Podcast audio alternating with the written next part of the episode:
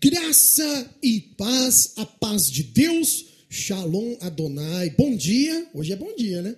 Boa tarde ou boa noite, você que está ouvindo a gravação, você que está conosco ao vivo pelo Face e os irmãos aqui na igreja nesse domingo, 9 de abril de 2023. Meu nome é Júlio Ronque e para nós é uma alegria muito grande aqui da Igreja Metodista Livre. O tema dessa mensagem, a Páscoa do Cordeiro.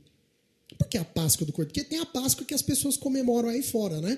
Mas nós comemoramos o quê? A Páscoa do Cordeiro. E olha que interessante, o subtema: Evangelho é vida. Fala para quem está do lado: Evangelho é vida. Sabe por quê? Porque ele faleceu, ele morreu na sexta, ele sacrificou-se na sexta eu gosto sempre de usar esse termo, eu sei que é um termo duro, né? Mas ele foi executado na sexta para que no domingo pela manhã ele ressuscitasse. Então, por isso o evangelho é vida. Vamos ler Lucas capítulo 24, é o verso 6 e 7, são os versos chaves. Ele não está aqui. Preste atenção, é o, é o texto que a Economia Filmar abriu. Ele não está aqui, mas foi o quê? Ressuscitado. Lembrem que quando estava na Galiléia, ele disse a vocês, verso 7: O filho do homem precisa ser entregue aos pecadores, precisa ser crucificado e precisa ressuscitar ao terceiro dia. Meus irmãos, meus queridos, essa é a nossa maior e mais verdadeira esperança no Salvador. Ele ressuscitou. Aleluia. O túmulo está vazio. Aleluia. O sepulcro não tem mais corpo. A pedra foi retirada. No grego, ressuscitar, olha que legal, é a palavra egueiro, que significa despertar, levantar, acordar, chamar de volta da morte, fazer aparecer, ressurgir, fazer nascer. Olha, tudo isso é a tradução de uma única palavra no grego chamada egueiro. E de acordo com a concordância King James, olha que interessante. Essa palavrinha egueiro, ela é citada no Novo Testamento 150 vezes. Sabe o que, que eu. O que Deus, o Espírito Santo, falou muito ao meu coração essa semana? Egueiro. Voltar da morte. Que é algo que a gente quase não prega. Ou não tem ouvido tanto falar. Nós temos pregado sobre emocional, né? Aqui mesmo, estou falando nós aqui, não estou dizendo outras igrejas, não, estou falando a gente. Eu olho para nós aqui. Temos falado muito sobre emocional, temos falado muito sobre libertação, temos falado muito sobre caráter, sobre uma vida ministerial com Deus, uma vida cristã, uma caminhada cristã. Isso tudo é muito bom. Mas não temos anunciado que ele ressuscitou. E isso faz toda a diferença. E isso faz toda a diferença. Por que, que é tão difícil algumas pessoas que ainda às vezes estão até dentro da igreja acreditarem nisso? Aí você fala, mas Pastor Júlio, tem isso? Tem, irmãos. Tem pessoas que ainda estão dentro da igreja e, ou, ou melhor, fazem parte né, do, da igreja, né? Porque dentro da igreja isso aqui não é igreja, né? Isso aqui é apenas um templo. Mas elas fazem parte do, da igreja, mas ainda têm dificuldades para crer que ele ressuscitou. Por que, que é tão difícil as pessoas acreditarem hoje? Por que, que é tão difícil as pessoas darem o braço a torcer? E, e, eu fiquei essa semana orando e pensando com Deus, e o Espírito Santo me falava: olha, a ressuscitação foi algo que Jesus ele pré-anunciou, ou seja, ele predisse várias vezes, ele falou antes de acontecer várias vezes, não foi um fato que depois que ocorreu. Não, não. Antes, enquanto ele estava vivo, em carne e osso, em forma física, encarnado, várias vezes ele falou sobre a sua morte. e sobre a sua ressurreição. Jesus foi claro em diversas oportunidades ao instruir os discípulos e seus seguidores. Então é algo que nós precisamos repensar como cristãos. Egueiro. Ressuscitar. Eu gostaria de ler um texto lá em Mateus, já vai a primeira citação de Jesus. Hoje a gente vai ler um pouquinho.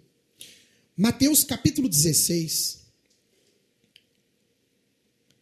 É Jesus começando a anunciar.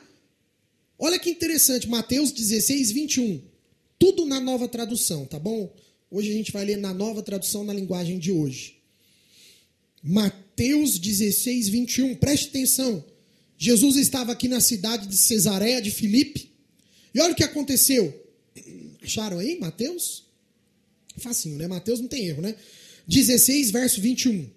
Daí em diante, Jesus começou a dizer, olha a palavra, irmãos, na nova tradução, claramente aos discípulos: Eu preciso ir para Jerusalém, e ali os líderes judeus e os chefes dos sacerdotes e os mestres da lei farão com que eu sofra muito.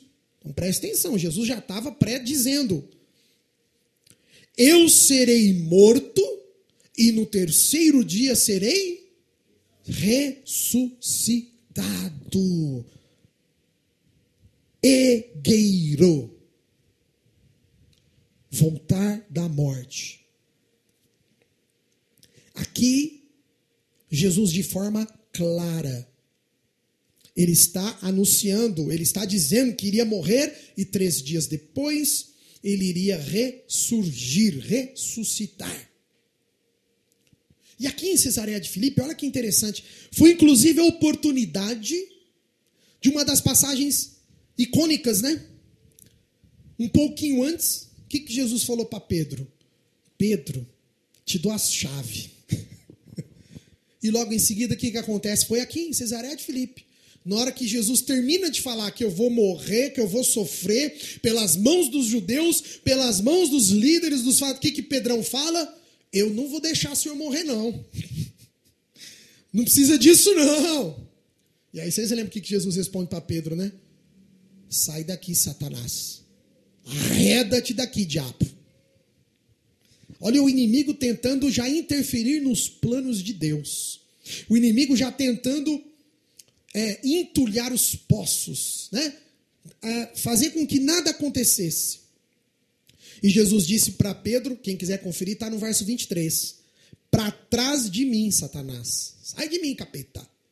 Porque ele sabia que não era Pedro que estava falando aquilo, mas que era o inimigo que estava tentando influenciar aquela situação, direcionando a fala de Pedro no sentido de que, ai, uma dó de Jesus, não vamos deixar acontecer, não precisa disso. Mas era preciso, irmãos. Ele veio cumprir uma missão e Cristo nos deu o maior exemplo de que ele fez a vontade do Pai. Pergunta para quem está do lado: você tem feito a vontade do Pai? Benício, você tem feito. Eu estou pegando os que estão, tá, tem feito a vontade do Pai? Pergunta para mim, Benício. Tá difícil, viu, Benício? Tainá, tem feito a vontade do Pai, Tainá? Olha, Tainá. A gente faz as nossas vontades, né? As nossas vontades sempre em primeiro lugar. Mas quando chega a vontade que é do Pai, por que, que é tão difícil?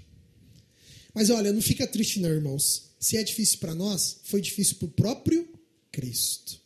Até ele mesmo teve um momento oso que ali, sabe, querendo dizer assim: olha, pai, afasta de mim isso, mas de repente ele, não, pai, mas faz a tua vontade. Porque é difícil. Se fosse fácil fazer a vontade do Pai, não precisava Jesus ter morrido na cruz. Vocês já pararam para pensar nisso? Se fosse fácil fazer a vontade de Deus, não precisava ter sacrifício de Cristo. Mas justamente ele fez tudo aquilo para nos ensinar, nos dar o exemplo. Um outro texto que Jesus anuncia a sua morte na cruz. Vamos ler. Está aqui em Lucas, capítulo 9, Vamos viajar lá para Lucas, capítulo 9, verso 22. Lucas, enquanto você vai achando aí, 9, 22.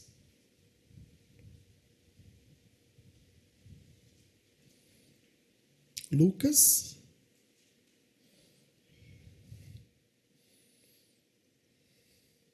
Acharam?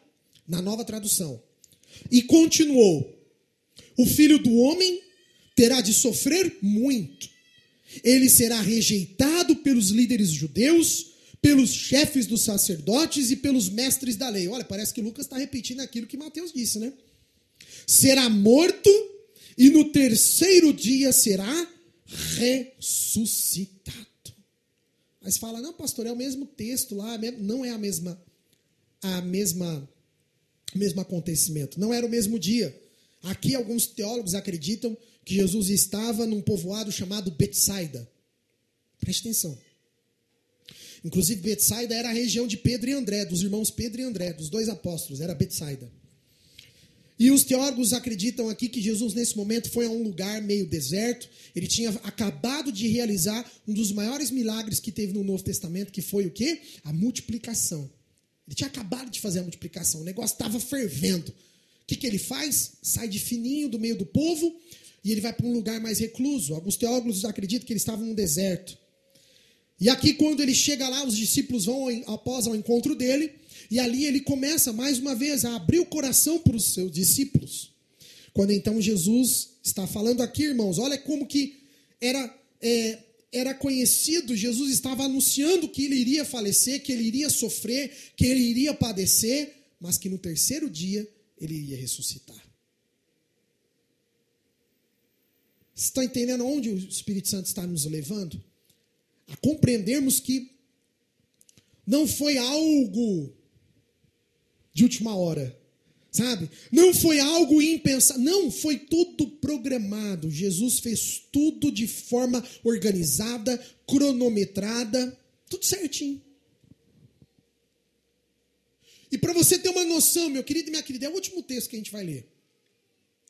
E para você ter uma noção, como era tão notório esse fato de que ele iria sofrer e que no terceiro dia, irmã, ele ia ressuscitar, era tão sabido, era tão sediço, que até os líderes judeus, vamos, vamos viajar, vamos abrir a palavra lá em Mateus 27.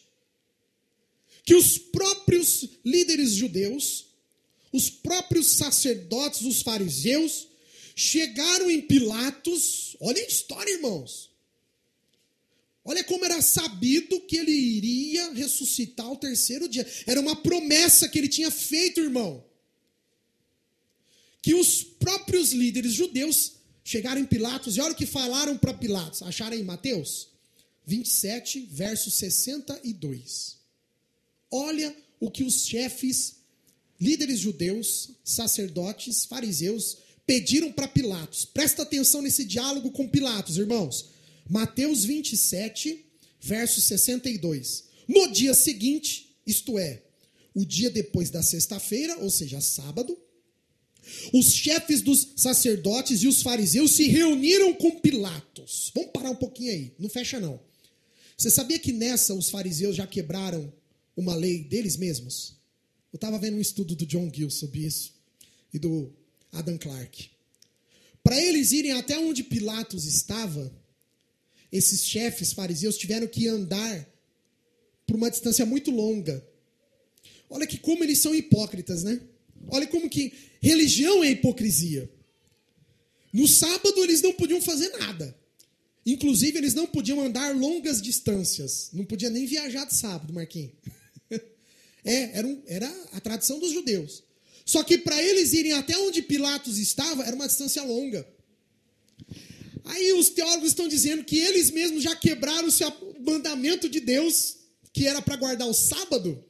Os próprios líderes sacerdotes judeus quebraram para eles irem até Pilatos para conversar com Pilatos. E olha o que eles falam aqui para Pilatos, verso 63. E disseram: Governador, nós lembramos que quando ainda estava vivo, aquele mentiroso, ou seja, referente a Jesus, disse: Depois de três dias eu serei ressuscitado. Você está entendendo aonde eu quero chegar? Onde o Espírito Santo quer que nós cheguemos? Irmãos, até os sacerdotes, até os religiosos judeus já sabiam dessa notícia. Dessa promessa que Jesus havia feito de que ele ressuscitaria. Estão vendo, irmãos, como que era notório, como que era do conhecimento de todos, o conhecimento das pessoas de que Jesus iria ressuscitar? E aí eu não consigo entender, eu não consigo compreender como ainda hoje pessoas que se dizem cristãos têm dificuldade para crer que ele ressuscitou. Essa foi a maior promessa que ele fez, irmãos. A promessa de que ele ressuscitaria, e ó, tem mais, a promessa dele continua. E que quando nós morrermos, nós também seremos ressuscitados com ele. Você quer promessa maior do que essa? Você quer promessa maior do que essa? Acreditar e confiar e ter fé nesse relato fantástico de que Cristo ressuscitou. E olha que interessante, esse teólogo batista, John Gill, eu peguei um pedacinho do comentário dele e fiz a tradução. E olha o que ele diz aqui, que bonito, sobre esse texto aqui que os fariseus estão conversando com o governador. Claramente que não poderia haver fraude no caso.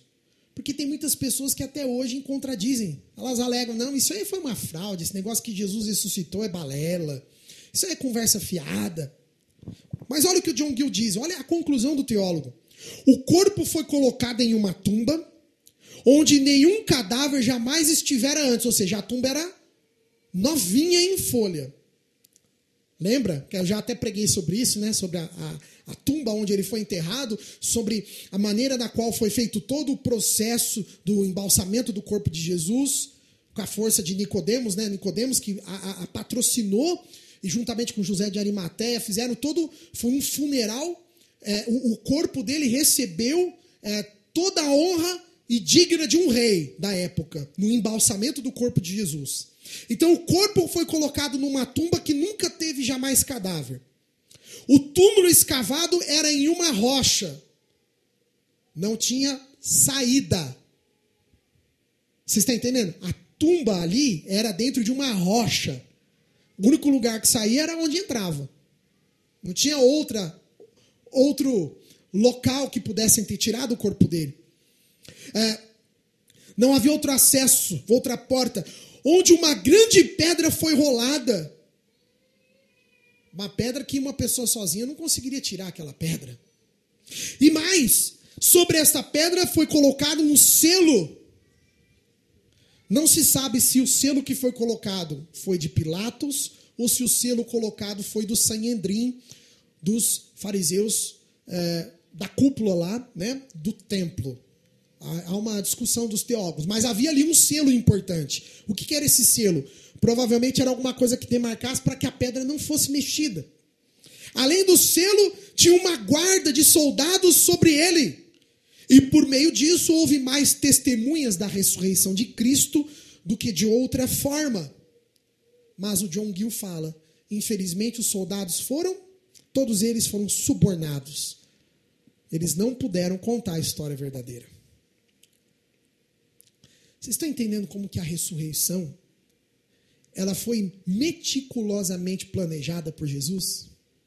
Estava tudo organizado, tudo preparado. Queridos, nós temos que acreditar que Cristo vive. Aleluia! Creia nisso, acredite nisso, tenha fé nisso, sabe, irmãos? Para encerrar, estou acabando. A visão que o apóstolo João teve de Jesus é sensacional. Vamos viajar lá para o Apocalipse? Sabe, o apóstolo João, ele teve essa visão. Alguns teólogos acreditam entre o ano 90 a 100, um pouco antes de 100 depois de Cristo. Mas vamos imaginar aí ano 90, vai. Depois de Cristo. Ou seja, quase 60 anos depois da ressurreição, João teve ainda um encontro com Jesus. E sabe como que foi? Apocalipse 1, verso 13. Eu acho tão linda essa passagem. Olha o relato que o apóstolo João fala desse Jesus ressurreto, igreja, que coisa linda. É esse Jesus que está esperando a gente. Acharam Apocalipse, capítulo 1, verso 13, na nova tradução. No meio deles estava um ser parecido com um homem, vestindo uma roupa que chegava até os pés e com uma faixa de ouro em volta ao seu peito. Os seus cabelos eram brancos como a lã e como a neve, e os seus olhos eram brilhantes como fogo. E os seus pés brilhavam como bronze refinado na fornalha depois de polido, e a sua voz parecia o barulho de uma grande cachoeira, a voz de muitas águas. Verso 16: Na mão direita ele segurava sete estrelas, e da sua boca saía uma espada afiada de dois lados, de dois gumes, e o seu rosto brilhava como o sol do meio-dia. Aleluia. Começa a visualizar essa visão, começa a imaginar essa visão. Sabe o que aconteceu com o apóstolo João? Que teve esse privilégio de ver Cristo de forma majestosa, de ver Cristo de uma maneira totalmente pura. Olha o que aconteceu com João no verso 17. Quando eu o vi, caí aos seus pés. Ele estava como morto. João ficou ali, estarrecido, estupefato. Porém, ele pôs a mão direita sobre mim e disse: Não tenha medo, eu sou o primeiro e o último, eu sou aquele que vive. Estive morto, mas agora estou vivo para todo o sempre. Tenho autoridade sobre a morte e sobre o mundo dos mortos. Esse é o Jesus que eu estou falando.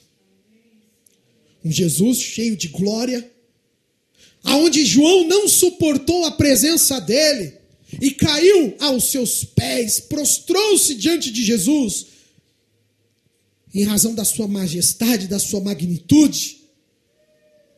E hoje, igreja, nós celebramos a vida e a ressurreição desse Jesus majestoso. Por isso tenha fé, acredite, creia Evangelho é vida e vida com abundância. E que esse Jesus maravilhoso possa ressuscitar a tua fé, possa ressuscitar a tua esperança, possa ressuscitar o amor e a alegria no seu coração nesta manhã.